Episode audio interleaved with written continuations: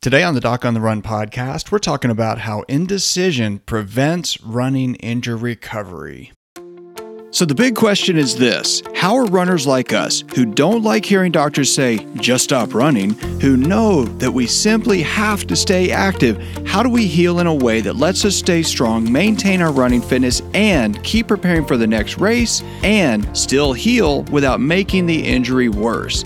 Well, that is the question, and this podcast will give you the answers. My name is Dr. Christopher Segler, and welcome to the Doc on the Run podcast. Scott McNealy was the co founder of Sun Microsystems, and once he said that the best decision is the right decision. The next best decision is the wrong decision. But the worst decision is no decision. Now, at every step of your training and your recovery when you get injured, the decision you make can change the course of your healing, your training, and your life in general. You know, you're always getting stronger or weaker, you're always getting faster or slower, and you're either healing or not.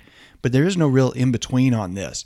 I think that, that the single most important thing you can do when you think you have a running injury is to make a decision quickly because you really do only have two choices.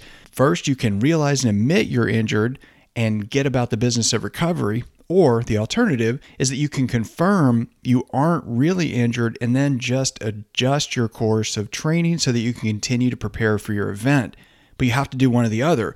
What I think most runners do is something in between. We want to believe that we're, not injured. We want to think that we can continue training. We want to think that it's normal to have this weird ache in the middle of our foot or this weird cramping in our calf. And really, what we're doing is that we're just kidding ourselves and we're not getting about the business of recovering. And because of that, we're not really training and we just make things worse.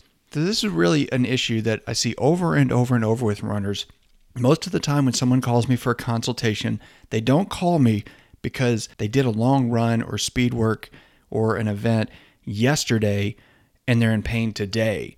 Instead, it was weeks ago most of the time, sometimes a couple of weeks, eh, but that's really actually rare. It's usually somebody has been going for weeks or months with insufficient training, complete decimation of their fitness, and they've been trying to half train, half take it easy, half heal. And you can't do both. If you really have to have a period where you need to heal, you need to do that aggressively. You need to treat the injury seriously. You need to get on track and do something to let the tissue actually heal. Now, I personally believe, after many years of just helping runners get better and get back to training and get back to their events, I really believe that the majority of runners who get injured know somewhere they suspect they're actually injured when the injury first begins. They feel something during their run or immediately after the run or the next morning. They know something isn't right, but instead of seeking help, getting advice, and then figuring out what to do quickly, we just kind of stick our head in the sand. We think that if we just take a few days off, it will miraculously go away.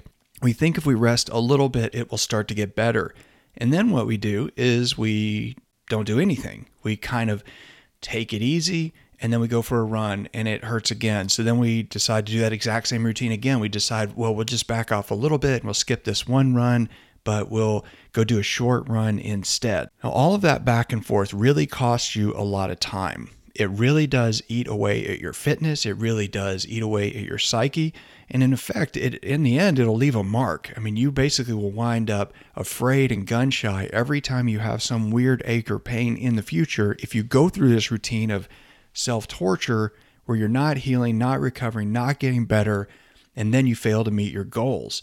So I think it's really crucial that you really think about what you need. You really need a goal. You know, one thing that can help with that is the Healing Runner's Goal worksheet. So if you think you're injured, you should think about your goal immediately, like as soon as you think you're injured. So download that, print it out, fill it out, use it to come up with a clear picture of where you want to get to, and it'll really help you figure out what you need to do now to get back to training and running as quickly as possible. The thing is is when somebody calls me for a consultation and we start talking about what they what is wrong and what the problem is, I generally get questions like, well, my foot hurts and it's hurt for this long. How long is it going to take me to get back to running? Can I run on it now? Well, and then I always stop them and say, okay, well, what is your goal? What is the race you want to do? What is the event you want to do? When do you want to do it? How fast do you want to run? We need to talk about that first. And then after we talk about that, we can figure out what you need to do now to make sure that you maintain your fitness so you can resume training and be in a better place when you resume training.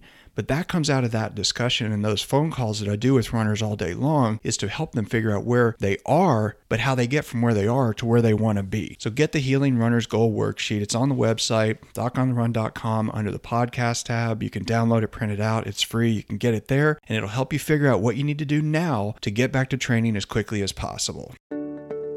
If you have a question that you would like answered as a future edition of the Doc on the Run podcast, send it to me, and then make sure you join me in the next edition of the Doc on the Run podcast. Thanks again for listening. Whether you just went out for a long run today and started having pain, or you're just getting back to running and you're concerned that you're going to re injure yourself, you may not really know the best way to keep track of the pain and weird sensations you have when you start ramping up your activity. I can tell you that one of the biggest mistakes I see runners make over and over and over is that they aren't tracking the pain when training and returning to running after an injury. Now, we've created several courses that help runners diagnose and treat their own conditions. We created those courses specifically on how to run with plantar fasciitis, how to get back to running sooner if you have a plantar plate injury, how to treat your own Achilles tendon issues when you're a runner, and how to deal with metatarsal stress fractures. The reason I'm telling you this is not to get you to buy those courses. I'm telling you this just to reinforce how critical it is that you keep track of your pain when training. Think about it. You already track your pace, your heart rate, your distance, maybe even perceived exertion, and all those other statistics that help you stay on track help you in your training. If you've had a history of injury, whether it's now or in the past, you need to track your pain and discomfort so you can make the appropriate changes in your training plan. Tracking your pain is crucial.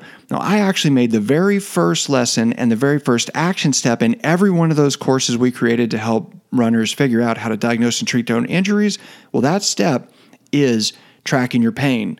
And each one of those courses, in the very first lesson, I tell runners who signed up for the course to download and print the PDF Runner's Pain Journal. I tell them to print it out take the runner's pain journal, get it and download it and print it before they do anything else or continue with any of the other lessons. It's that important. Now, you can get the runner's pain journal too. We posted it at the bottom of the show notes for this episode. You can download it for free. So go get it now, print it out, and use it to help you get back to running sooner.